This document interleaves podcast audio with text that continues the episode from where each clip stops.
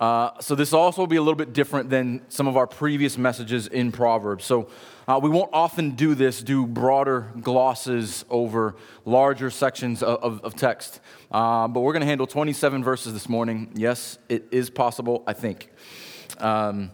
So the reason why is because we spent so much time so far building a foundation in the book of Proverbs. So we've gone into some word studies and we looked at some of these larger themes that are going to be repeated throughout. And so everything that we're going to cover this morning, we have covered or addressed at some point so far. So these themes that we've handled, the father's concern and counsel for his son, his desire for his son to gain wisdom and insight and to hold on to it, to guard it, not to turn from it. The father's exhortation to walk in the paths of righteousness, encouraging him to have a long life in the Lord. Also his warning to avoid the wicked and the importance of the heart as the health of the whole body. So what we're going to do this morning, there are three poems, and each poem kind of has its own theme. They work together, so we're going to briefly look at what's going on and the big ideas in each poem. We're going to see how those are fulfilled and perfected in Christ, and we're going to look at some application for us. So coming out of the Christmas season, this should be our biggest takeaway. Christ exalting Scripture and life applying it within the church. So we want Christ to be exalted this morning as we do every week, but coming out of Christmas when you've got all the family responsibilities and the things that you have to plan, I wanted today to be more of an encouragement and a reminder of what we have in Christ. And so one of the things that you're going to see, the reason why this is called the crown of life, is that the first section, the crown or destination, is kind of the goal of the book of Proverbs. Hold wisdom highly because that is your crown. That is the thing of value on your head. Anything that's on your head within Hebrew understanding is kind of tied to who you are. And so something goes on your head, oil on your head, crown on your head. It trickles down to the entire body. So that's our destination. And that destination in the second poem is accomplished, or you get there by this walk. And so that's why it's called ambulation, because it just fits well, and it's a great word to say. It just means to walk from one place to another. But in the third poem, it's going to come, all that comes from your orientation, your heart. What is your heart inclined to? Is your heart kept and guarded by wisdom, or is it pulled left and right by everything else in the world? And then in each of these sections, there is a reminder of life. In each section, there is this call to life. Keep these commandments because you will live. This will be life to you. Your heart, the wisdom is the springs of life that come out of you. And so to the Hebrew ear, long life is a sign of blessedness. We don't know how much they really understood about eternal life, but it wasn't much. It was in shadowy form. So for them, everything that they knew was from the time that you were born until the time that you died. And so life was everything, and it was important. You wanted to do everything you could to have a long life. But for us, we know for sure, and we know concretely in our theology what eternal life is. And so we can take these verses in life and know the Lord does desire good things for his people here, but ultimately our life is not one that is marked by the breaths in our lungs. Our life is marked by what we have in Christ and what we have with him forever. And so we're going to look a little bit for what it meant for the Hebrew, but mostly what it meant for us. And so if I was to sum up the entire movement of this text, it would be the crown of life comes by the paths of righteousness from the heart that keeps wisdom. That's basically where we're going this morning. The crown of life comes by the paths of righteousness from the heart that keeps wisdom. All right, let's jump in. Chapter 4, beginning in verse 1. Hear, O sons, a father's instructions, and be attentive that you may gain insight. For I give you good precepts. Do not forsake my teaching. When I was a son with my father, tender, the only one in the sight of my mother, he taught me and he said to me, let your heart hold fast to my words, keep my commandments and live. Get wisdom, get insight. Do not forget and do not turn away from the words of my mouth. Do not forsake her and she will keep you. Love her and she will guard you. The beginning of wisdom is this: get wisdom. And whatever you get insight. Prize her highly and she will exalt you. She will honor you if you embrace her. She will place on your head a great, graceful garland. She will bestow on you a beautiful crown. Hear, my son, and accept my words, that the years of your life may be many. I have taught you the way of wisdom. I have led you in the paths of uprightness. When you walk, your step will not be hampered. And if you run, you will not stumble. Keep hold of instruction. Do not let go. Guard her, for she is your life. Do not enter the paths of the wicked, and do not walk in the way of the evil. Avoid it. Do not go on it. Turn away from it and pass on. For they cannot sleep unless they have done wrong. They are robbed of sleep unless they have made someone stumble. For they eat the bread of wickedness and drink the wine of violence. But the path of the righteous is like the light of dawn, which shines brighter and brighter until the full day. The way of the wicked is like deep darkness. They do not know over what they stumble. My son, be attentive to my words. Incline your ear to my sayings. Let them not escape from your sight. Keep them within your heart. For they are life to those who find them and healing to all their flesh. Keep your heart with all vigilance, for from it flow the springs of life. Put away from you crooked speech and put devious talk far from you. Let your eyes look directly forward and your gaze be straight before you. Ponder the path of your feet. Then all your ways will be sure. Do not swerve to the right or the left. Turn your foot away from evil. Let's pray. Heavenly Father, we come before you this morning, the great and awesome almighty God, the true and living, the unchanging, the all-knowing, the all-powerful. Yet we also come to you as Father, who desires faithful children, who desires to keep our feet from stumbling, who loves us enough to instruct us and discipline us, who knows us well enough to know what will entrap and ensnare us, who reminds us again and again because we are weak and feeble to keep our eyes fixed on you. Lord, help us in our weakness this morning. Help us because we are prone to wander. Our hearts are drawn after every appealing thing within this world, and we are drawn away from you.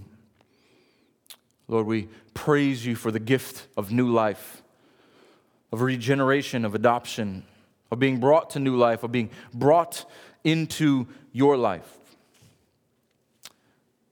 Lord, help us to work out our salvation with fear and trembling. May we desire to be obedient. May we desire to walk the straight and narrow.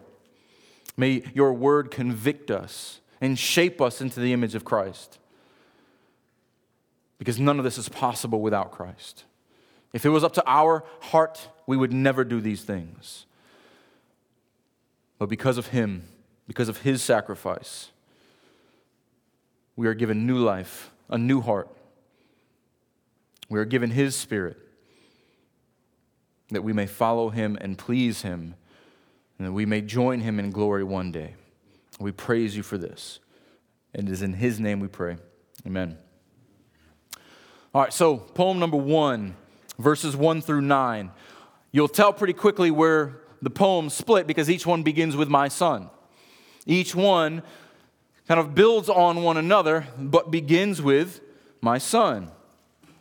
Hear, O sons, a father's instruction. So here's the big idea. Before we get into poem 1, the big idea. Get wisdom and live, she's your crown. Get wisdom and live, she's your crown. Here's the destination, the goal, the end of all things, the supreme ethic of this entire book. Wisdom, the wisdom of God, the knowledge of God, the fear of the Lord applied to your life, that is your crown. There is nothing more valuable. So let's begin. Verses 1-4a is just kind of an introduction, so we won't spend a lot of time here, but I want you to notice what's going on here. Hear, O sons, a father's instructions. And be attentive that you may gain insight. For I give you good precepts, do not forsake my teaching. When I was a son, Notice who's speaking here. This is Solomon. With my father, who's he speaking of? David, tender, the only one in the sight of my mother. He taught me and said to me, let your heart hold fast to my words. Before we get there, he taught me and said to me. So think about this. This is a father's concern for sons, but this is Solomon recounting the instruction he got from King David. And so we're kind of getting a look into the family lineage here, the discipleship from father to son. And if there's going to be discipleship, there probably was no greater on earth than David discipling Solomon. And so that's kind of setting this up. But all of this instruction we know is good. Everything here is valuable. But if you read the life of Solomon, he didn't always follow it.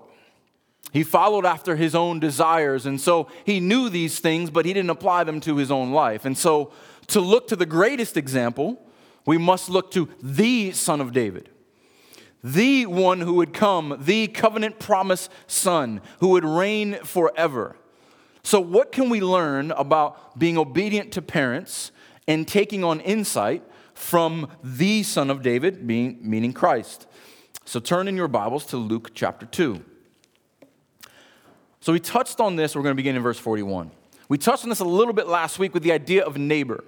What was neighbor in the Hebrew context? So I want to look at this account in its complete context. So we brought up neighbor because to them, neighbor was not just some random stranger you walk by on the street. It was people that you lived next to, that you ate with, that your children looked at as family, because most of them were family. So there's a reason why Jesus can be gone for a day before they miss him, and gone for 3 days, and he's perfectly fine. So picking up in Luke chapter 2, verse 41, I want you to see at the age of 12 how Jesus is a good and perfect son. Now his parents went to Jerusalem every year at the Feast of Passover. And when he was 12 years old, they went up according to custom. And when the feast was ended, they were returning. The boy Jesus stayed behind in Jerusalem. His parents did not know it, but supposed him to be in the group. They went a day's journey, but then they began to search for him among their relatives and acquaintances, neighbors. And when they did not find him, they returned to Jerusalem searching for him.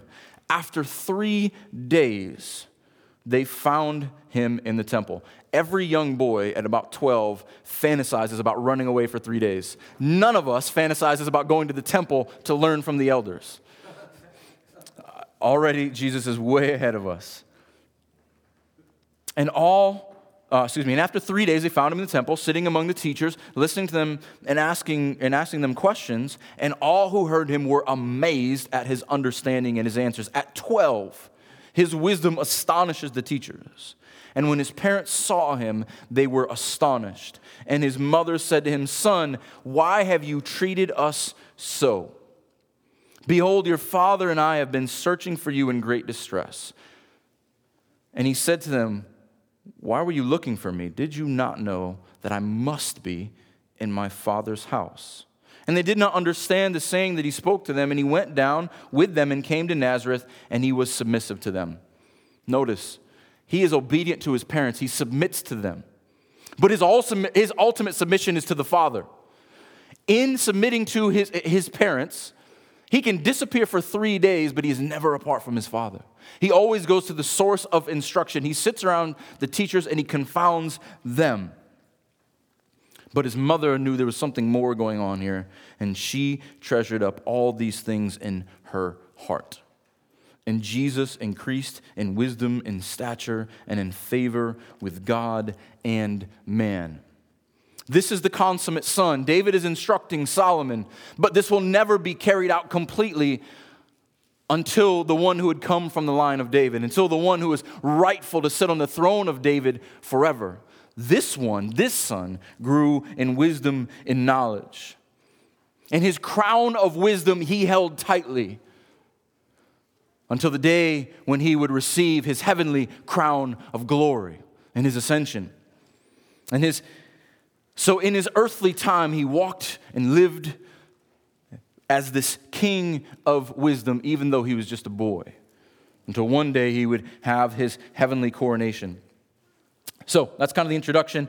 Starting in verse 4, now's the address.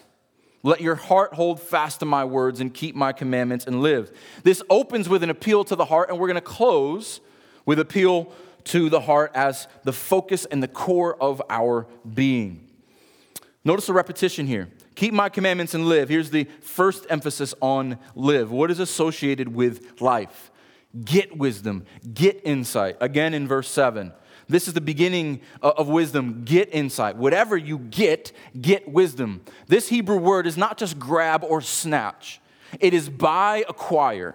Meaning, acquire it by any means necessary. Whatever you have to pay, whatever it costs you, buy it because it is valuable. There's nothing more valuable than wisdom. Take it and treasure it. And I love how verse 7 starts with the obvious. The beginning of wisdom is this: get wisdom. Duh. Before you start in wisdom, you must get it. In order to apply wisdom, you got to have a little wisdom. And that's really what he's getting at here. But look at all of these reminders and warnings. Do not forget. Do not turn away. Do not forsake her. Stay the course. Don't forget. Don't turn away. Don't forsake her. Be completely focused. This is like when you've got a long drive to go, or you've been on a long drive and you've got like 5 hours left. You're like, I'm not stopping for the bathroom. We're not stopping to eat. I'm gonna make this happen. I am so determined to get there, because that is the most important thing. I can't wait to get there. But how often do we treasure the wisdom of God like that? Or are we on this kind of lackadaisical Sunday drive, and I might just go over here and see what happens over here, and I'll get there when I get there. The Father's instruction here is do not turn to the right or the left. Hold on to her. Do not forsake her. And an interesting language here. Love her, and she will guard her. Later on in verse 8, embrace her. Why the romantic language here? Why is this picture? Well, one, you're talking to a young man. Get his attention. Talk about young women. But this is also setting up chapter 5. Chapter 5 is about the adulterous woman who will try to lure him in with sensuality in words that will tickle his ears. He's trying to tell her, love the good woman. Keep your eyes on her, because there is a forbidden woman, a wicked woman who wants your heart, and she's going to try to lead you away. And so we'll spend a few weeks there. Nothing like starting the new year on sexuality. So we'll be doing that the next few weeks. All right, so jumping ahead to verse 8. Prize her highly, and she will exalt you. She will honor you if you embrace her. These two words, prize and exalt, they both have similar meanings within the Hebrew. To prize something means to stack high. Get as much of it as you can. Lift it up. Hold it highly. And that's what the word exalt means. It means to be lifted up. Someone else doing it to you. So basically what's being said is prize wisdom highly. Hold her up, and she will hold you up. One is active, one is passive. One you do, the other one is being done to you. So there's this relationship here between lifting up the things of wisdom and letting wisdom lift you up. This is the highest goal, the end of all things, the glory for your head, wisdom, the wisdom of God, the fear of the Lord. And if you do this, she will place on your head a graceful garland. She will bestow on you a beautiful crown. This word in the Hebrew, this thing of beauty, could either mean splendor or glory. And so this beautiful, splendid, glorious crown will be placed on your head. Think about these words to a young prince. One day he's going to wear a crown of gold on his head. And his father saying, you are going to sit on this throne, and this is what you are preparing your entire life for, but that's not the most important crown. The wisdom of gold with the jewels that everyone is going to wonder at, that's not what you hold most dear. That is not what's beautiful. That is not what's splendid. That's not what's glorious. It's when wisdom crowns your head. That's when you hold high the things of the Lord. And so we get a small glimpse of this, but we see it in fullness in the crown of glory in Christ. Earlier we read in Hebrews 2, 9 and 8, or 6 through 10, but I want to look at Hebrews 2 again in this lens. Hebrews chapter 2, verses 9 and 10. A lot of these are going to be on the screen. We're going to flip back and forth a little bit. If you can go with me, go with me. But we see him who for a little while was made lower than the angels, namely Jesus, crowned with glory and honor because of the suffering of death. Now, the crown of Christ takes it a step further. It's not just knowledge for knowledge's sake. It's not just fear of the Lord. It's fear of the Lord at the expense of your life. It is laying your life down and suffering. This is the crown of glory. Only one could do that. Only one could go before us. Only one could lay down his life. Only one could suffer completely and righteously. And by his crown, by his suffering, so that by the grace of God he might taste death for everyone. This is central to the gospel. His crown did not come before suffering. The cross must come before the crown. And our crowns can't come before the cross either. This is why everything that we do and say and Christians comes out of and looks back to the cross. Because there is where everything changes. Jesus did not come to earth with a crown already on his head and say, worship me, because there's still the problem of sin. Because there's still this call in Proverbs to follow wisdom, but we can't because we're wicked.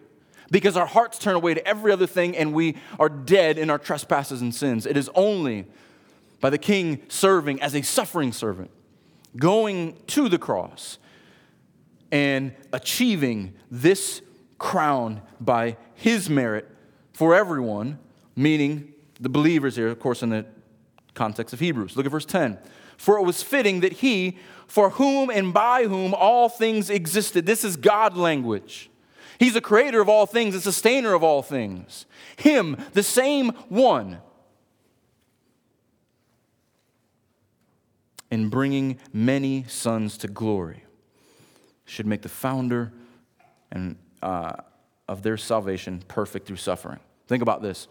Our crown comes from his suffering.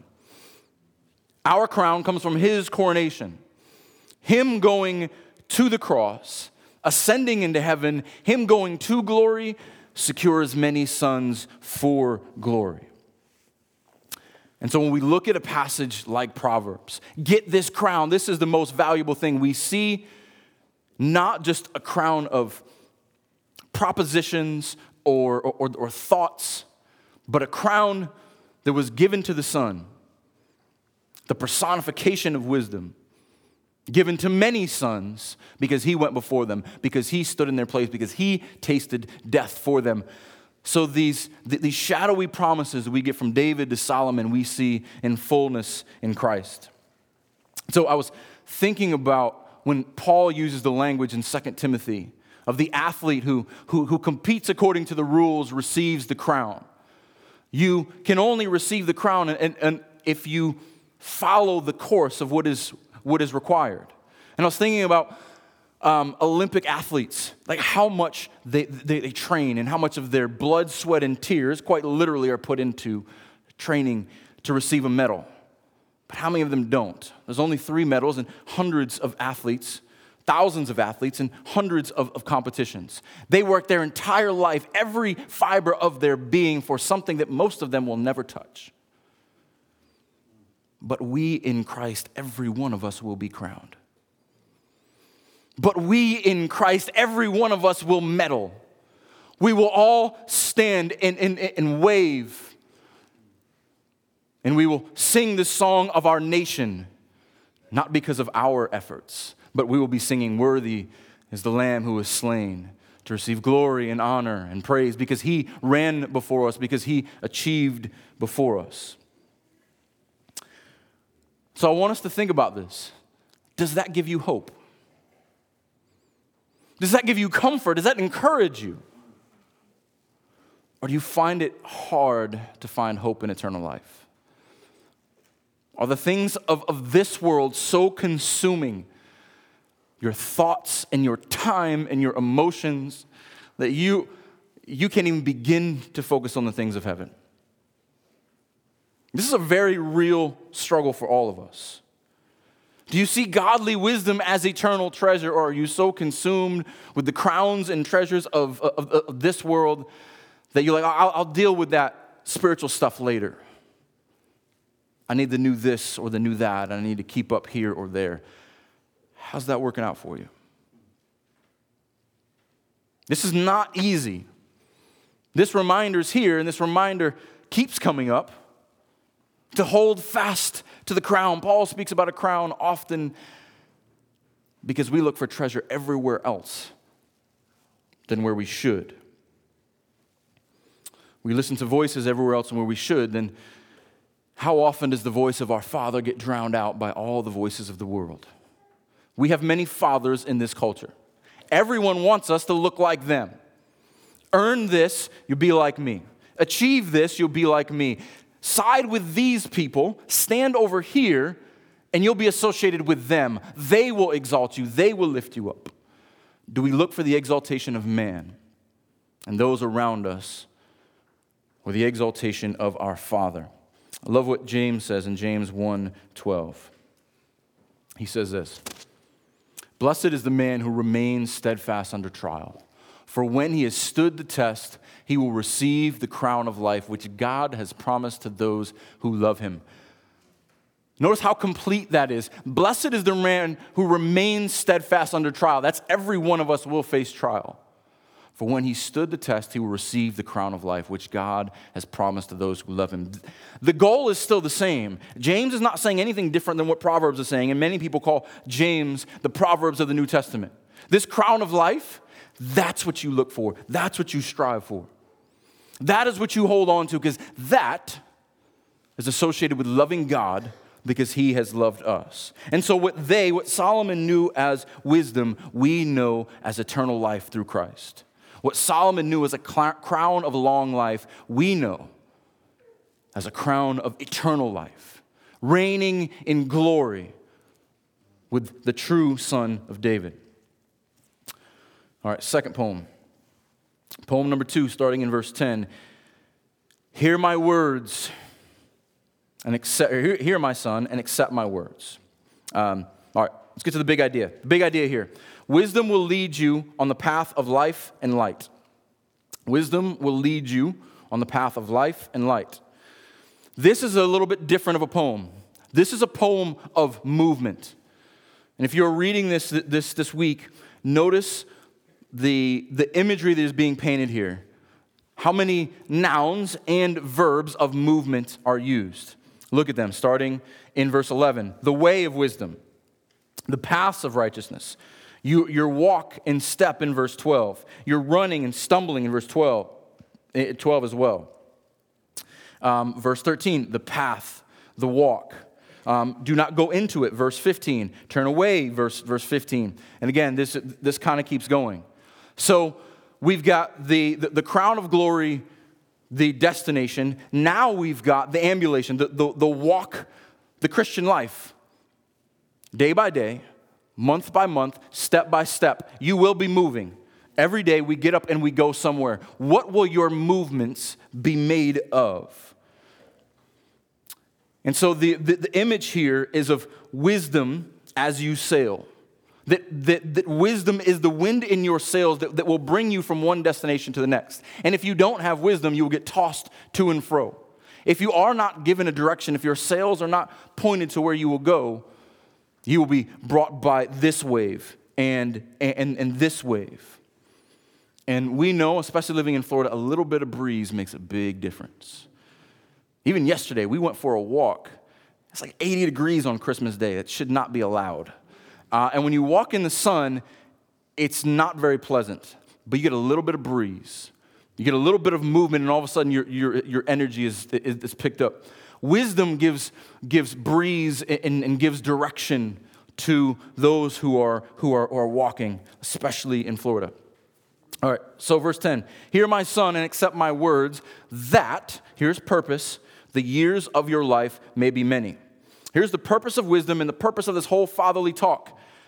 The years of your life. This poem is concerned with quantity and quality of life. Quantity and quality of life. To them, long life was a good life. And so there's an expectation that a long life will also be a good life during the duration. And he goes on, I have taught you the way of wisdom. I have led you in the paths of righteousness. When you walk, your step will not be hampered, and if you run, you will not stumble. This is all familiar to us. This has been repeated and will be repeated again in Proverbs. But he's reminding him of the righteous counsel. If you listen, wisdom will lead you. It will be a smooth walk. It will be a pleasant journey. Do you want a pleasant life? Do you want a pleasant journey? Verse 13, keep and hold instruction. Keep hold of instruction. Do not let go. Guard her, for she is your life. Hold fast to what is valuable. Hold fast to wisdom. Why? Because it is life. John 8, in the famous words of Peter, when he comes to this realization, and he declares it and sets for once in Peter's early life as a good example for the disciples. John 8, 66 through 69. Or John 6, excuse me. John 6, after this, so Jesus said some very hard things about eternal life. The Pharisees were not happy. And he told them that no one can come to me unless it is granted them by the Father. And this is difficult for people to hear. It's still difficult for people to hear today. No one can come to me unless the Father grants it. Well, wait, I want the ability to choose God. I'm going to walk the other way. Look at verse 66. After this, many of his disciples turned back and no longer walked with him. Some walk away. When they hear hard things, when difficult things come, they walk away. So Jesus said to the 12, do you want to go away as well? Simon Peter answered him, Lord, to whom shall we go? You have the words of eternal life, and we have believed and we have come to know that you are the Holy One of God. This is what the writer of Proverbs is saying. Hold on to instruction. Do not let go. Guard her, for she is your life. Peter realized what Solomon was telling his sons, that's Jesus. He has the words of eternal life. He's the Holy One of God. Where else could we go? I will walk wherever you walk. I will go wherever you go. Because you are my wisdom, you are my life. So you got the positive of the first half, 10 through 13, but now the negative of the second half, beginning in verse 14. Do not enter the path of the wicked. Do not walk in the way of evil. Avoid it. Do not go on it, that path. Turn away from it and pass on. So the call is don't turn away from wisdom, but do turn away from wickedness. Don't turn away from what is good and pleasing to God, but do turn away from wickedness. So back to the two paths again. Remember this theme that we've seen, the way of the righteous and the way of the wicked. One to keep and one to avoid. This avoiding here. Do not enter the paths of wickedness. Do not walk in the way of evil. Avoid it. Do not go in it. Avoid it like a dead body. We have this sick, morbid curiosity. We love train wrecks and people falling on their face and we love things that we shouldn't. But this is a dead body. There is nothing living in it. It is stinking and it is wretched. If you've ever smelled a dead body, you get as far away from it as you can. You don't get a little closer to see what's going on because it's disgusting. That's what he's saying here. This is death. Avoid it. Walk on the other side of the street. Run the other way. Have nothing to do with it. That is right. But our morbid curiosity, we're like, well, what's going on over there? It can't be as bad as everyone thinks. Maybe there is some life in it. That's how foolish it is. That's how foolish it is walking after the things of this world thinking that there's life in it. It's like going up to a dead body and kicking it and expecting it to jump back up again. There's nothing good in it. Avoid it. Don't even think about it again. Verses 16 and 17 describe them for. So 16 and 17 both start with for. Why? Why avoid it? Why pass on? For they cannot sleep unless they have done wrong. And they are robbed of sleep. You got to be pretty wicked if you can't sleep unless you've made someone stumble. Good thing that doesn't happen anymore. People are just basically good now. For they eat of the bread of wickedness and drink of the wine of violence. I love what Bruce Waltke says. He says, they are evilholics. they get drunk on wickedness. They eat, sleep, drink, or don't sleep so that they can do more wicked. Notice two things that are mentioned here, the bread and the wine. These are staples of that culture. On almost every table, there will be bread and there will be wine. But also, we know the perfect picture of bread and wine we have at the communion table. We took of that earlier.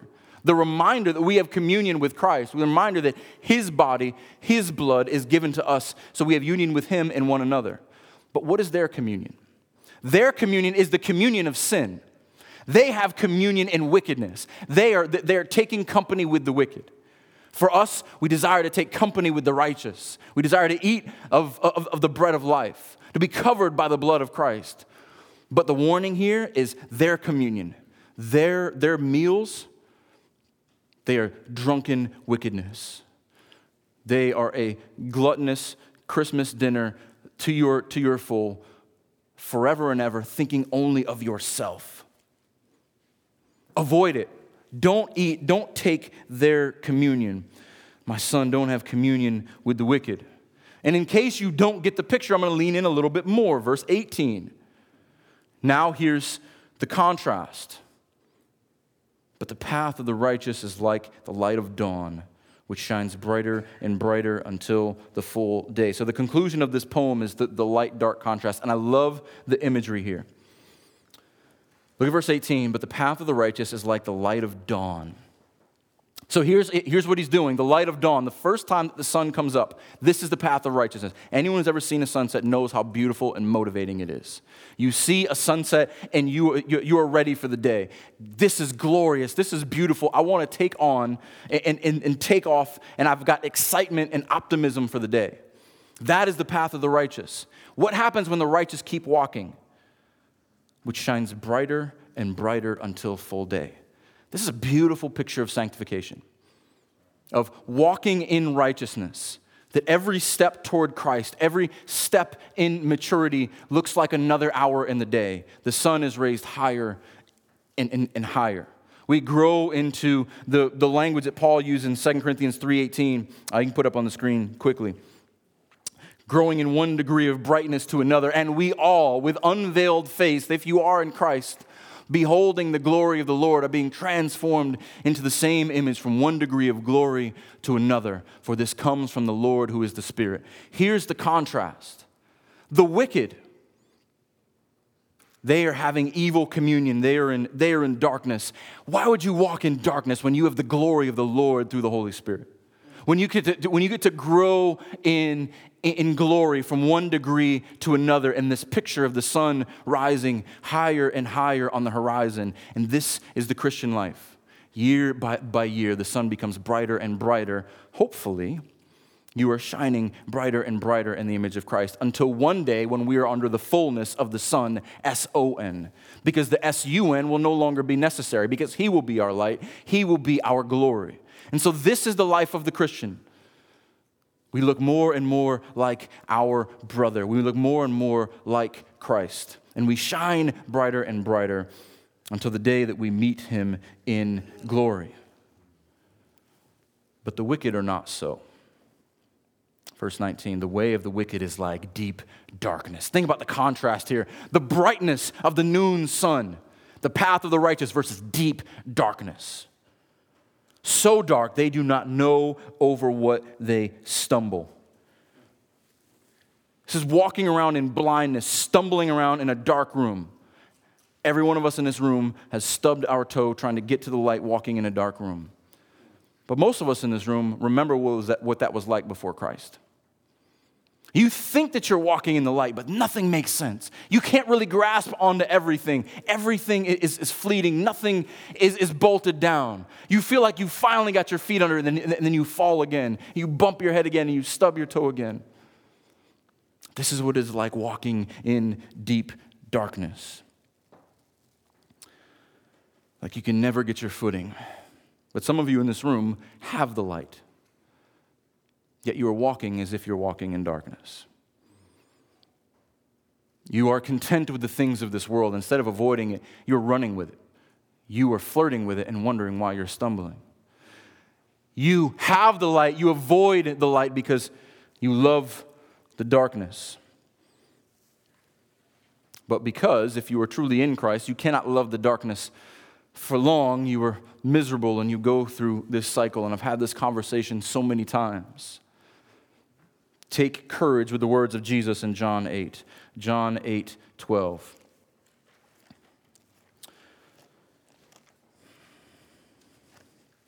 There are many references to light and dark throughout John, but I just want to read this one, and I hope you take heart in this. John 8:12. And again, Jesus spoke to them, saying, I am the light of the world. Whoever follows me will not walk in darkness, but will have the light of life. I am the light of the world. Whoever follows me will not walk in darkness, but will have the light of life. This is a promise you can take to the bank. We are fearful of walking with Christ because we are intimidated, we are ashamed, we are weak and feeble, but this promise is true. He offers the light and life of eternal life in Him.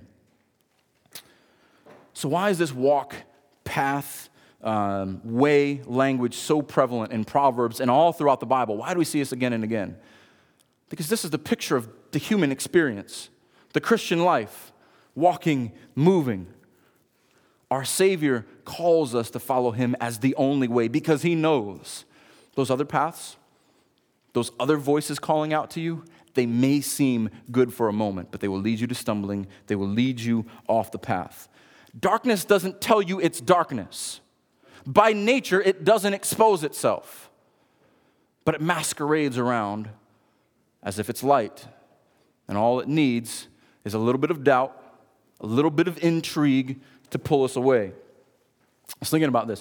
You ever walk in a neighborhood at night, and a dimly lit neighborhood, and all of the trees, if you're a kid, all the trees look like monsters. Every sound is some evil dog who's going to come around the corner and chase you down the street. You don't know who's coming behind you. You're kind of on all alert. Ever walked around in that same neighborhood in the daytime? Is the experience anything the same? It's not, because we can see clearly. There's a confidence and a comfort when we walk around in the daytime. If you're struggling in your walk with the Lord right now, are you walking in darkness? Are you trying to be led by the things of the world, which will only cause you to stumble? Or are you holding on to Jesus? Are you looking to your Savior, who is light and life, and in Him is no shadow of turning, is no darkness at all?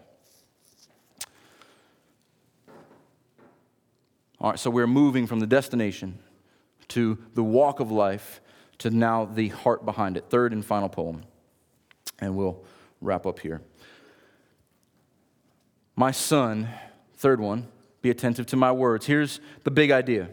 A right heart, keep your lives straight. Here's your orientation. A right heart keeps our lives straight.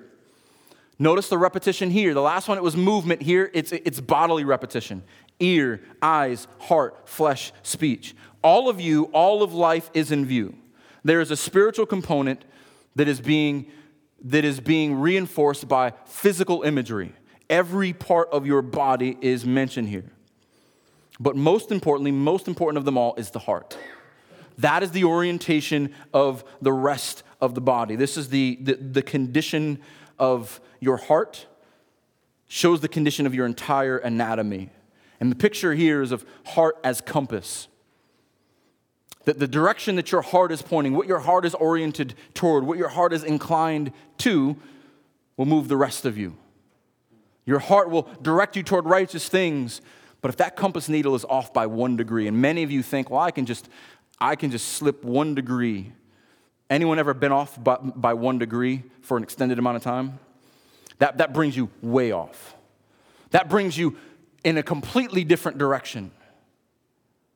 And so our heart must be oriented to where it needs to go. And so why does the Bible speak about heart so much? Why is the heart repeated so many times in this poem? Because if you're talking about glory, if you're talking about life, we have to talk about our heart, because we know how wicked and fickle it is. We know if we're not reminded to examine our heart, if the call to circumcise your heart is not applied, we'll be like wicked Israel, wanting to go back to Egypt, wanting to make golden calves. All right, let's move on. My son, be attentive to my words. Incline your ear to my sayings. Let them not escape from your sight. There's a correlation here between what you hear and what you hear and what you see. Your ears are the receivers of the body. Scripture speaks often that faith comes through hearing, that what you hear, don't just be hearers but doers. Don't just let things come in, but actually listen. Because what comes in will determine what comes out. And so what goes in your ears will direct where your eyes go. It's kind of the whole antenna idea. What you tune your ears to will pick up what kind of frequency that you hear. And what station you end up listening to will determine what you end up looking at. And so this connection between what you hear and what you see is kind of part and parcel with the human experience. And so then there's the tie to it all. My son, be attentive to my words, incline your ear to my sayings. Let them not escape from your sight. Keep them within your heart. The heart is the depository of the man.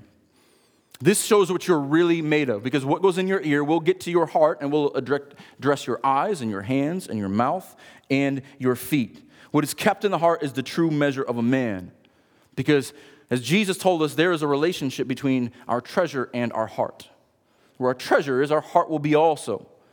Where our heart is, there's where what we'll seek for treasure. And what stirs the heart will stir the man. What directs the heart will direct the man. What transforms the heart will transform the man. This is why the promise of the new covenant is not just you'll be better moralistically.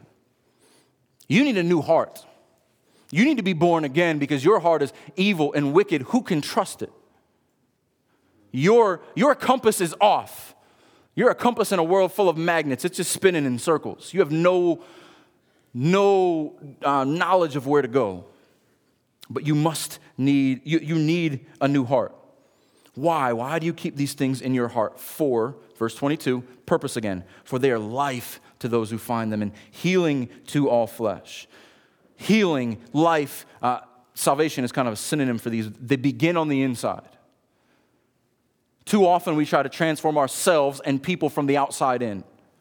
If you just put yourself together, you put on the right clothes, you do the right things, and then your heart will change. No, you must have the heart transformation first. It begins on the inside. But if it does happen on the inside, it will be healing to all flesh. Here's what's being said here. We understand this perfectly because in our culture, we have no shortage of doctors and no shortage of specialists. And they can each tell you what's wrong with a different part of you. We've got medicine cabinets full of things that will address all these different needs in our body, but none of them can heal all flesh.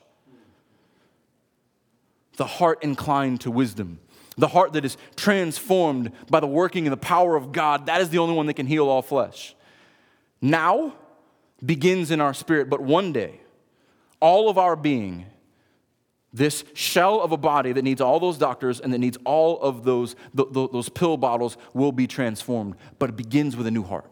It begins with new life. And that is the only thing that gives hope to our mind, to our flesh, to our spirit.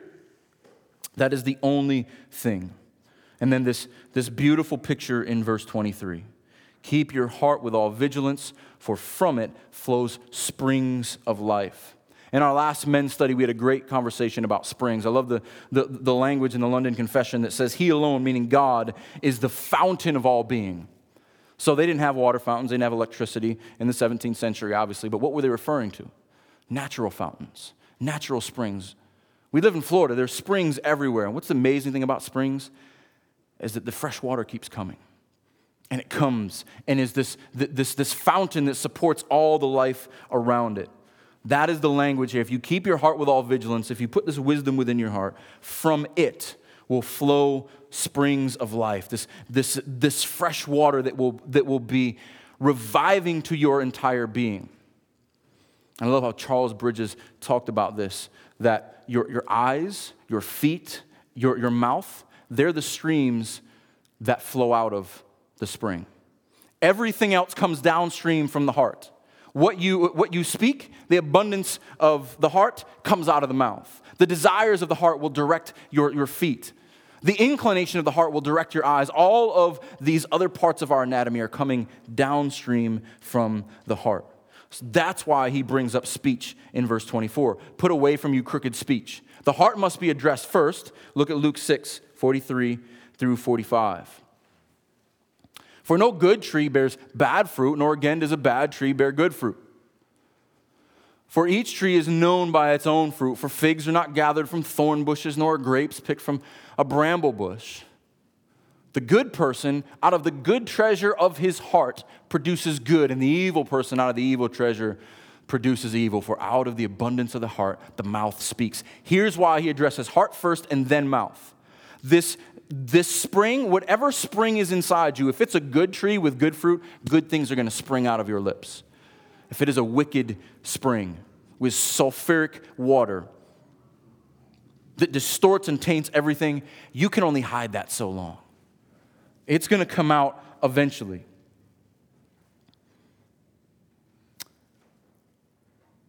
So, son, how do you guard against this? Let your eyes look directly forward, and your gaze be straight before you. Ponder the paths of your feet, then all of your ways will be sure. Look straight ahead. Look to Christ. Pondering is always done in the heart first. It always begins with our thoughts and our desires. There is not a person in this room who walks anywhere they don't want to go. I don't know every one of your stories, but no one has ever held a gun to your head and told you to go sin. We walk where we want to go. We ponder things in our heart. We can ponder righteous things and go after righteous paths, or we can ponder and meditate on things that lead us to death and destruction and walk down that path. Keep your eyes and your gaze fixed straight ahead. Do not swerve. Ponder the path of your feet, then all your ways will be sure. Do not swerve to the right or to the left. As I was thinking about this, this is like every godly man at the beach. Do not swerve to the right or to the left, because there is temptation that way and there is temptation that way. A lot of flesh and very little fabric. This is the world. Look over here, look over here. All this eye candy held together with no substance. Nothing to actually sustain you. But this is the call of the righteous man. The world is calling you over here, over here, over here. Men, if you know the struggle, say amen. The rest of you are lying. We must not swerve to the right or to the left. We must not look to the temptation of the forbidden woman who draws us the way, who draws us away. So we're going to lean into this next week as we look at the adulterous woman. And so the last admonition in this whole entire poem draws on the first. Be attentive, incline your ear, hold fast in your heart, and you will not swerve to the right or to the left. But all the enemy needs is to get you to swerve ever so slightly. All the enemy needs is to just move your compass needle a little bit. And you think, I can take one step over here and two steps over here. Pretty soon you look back and you don't know where you are. And so that's why this admonition must be so strong. And if we're honest, it doesn't take much for us to swerve. Can you take an afternoon off from being a Christian? Can you take an evening off from the things of the Lord? How quickly are we pulled away by the desires of our own flesh? How quickly does the darkness become appealing? How quickly do we blind ourselves to the light? How quickly do we stumble in the fruit of our own decisions? How quickly do we let go and go off? But thankfully, it's not up to us to hold on. It is up to the one who holds on to us. One thing I thought was interesting, I did a study on heart in the Scriptures. There are many mentions, hundreds of mentions to the heart in the Scriptures, not one associated with Jesus. Every one of them is a call to incline your heart, to tune your heart. All these calls to the heart, never once for Christ. His heart was never in question. His heart is never the issue. His heart is perfect and pure. So I want to close here on Hebrews chapter 4, verse 14 through 16. A beautiful, beloved reminder. As we think about this, as we read a passage like this, and to hear some of the things that I've said, it can be our natural inclination to admit, man, I suck. I need to do more. I need to work harder. How could anyone ever love me? How could anyone ever save me? We need to remember these words. Since then, we have a great high priest who has passed through the heavens, Jesus Christ, the Son of God. Let us hold fast to our confession. Our confession is him. Not only has he passed through the heavens, he's passed through the earth first. For we do not have a high priest who is unable to sympathize with our weaknesses, but one who in every respect has been tempted as we are, yet without sin. Everything laid out here in Proverbs 4, Christ did perfectly without sin, and he understands the temptation of the eyes, the lust of the flesh. He understands the appeal of darkness. He was hungry before Satan for 40 days, and he was offered bread and didn't take the communion of wickedness, so that through him we might be blameless, so that through him we might receive mercy. Let us then with confidence draw near to the throne of grace, that we may receive mercy and find grace to help in times of need. Thank the Lord we don't have to walk on our own. Thank the Lord he went before us.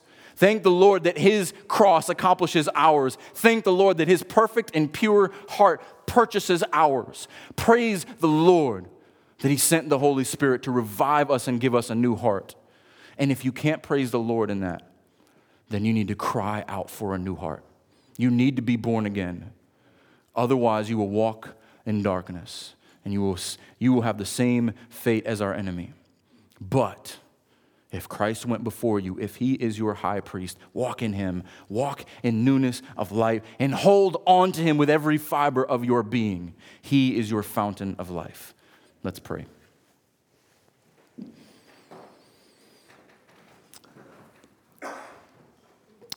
Heavenly Father, what a good Father you are. You are not content to have the perfect relationship with your Son throughout all eternity. You need nothing. We can add nothing to you. But yet you sent your Son to redeem your creation who wanted nothing to do with you, who chose darkness over light, who continues to choose darkness. But you are long-suffering toward us. You are loving toward us. You show us your love by sending the Son of David, the perfect, obedient Son, the pure, upright in heart, who laid down his life for us that we might have new life, who sent his Spirit that we might be revived, that our hearts might beat for the first time truly, that our eyes might be opened, that we might walk in this world that beckons us to darkness with our eyes fixed on the crown of glory, because Jesus has gone before us, the founder and perfecter of our faith. Lord, forgive us for our weakness. Encourage us, strengthen us when we go astray. Help us to keep our eyes fixed on him, to look to him, to prize his crown higher than any accolades that the world can give us. May we walk like the light of day, until the sun is no more, and we stand with the Son of God as our King, our high priest forever.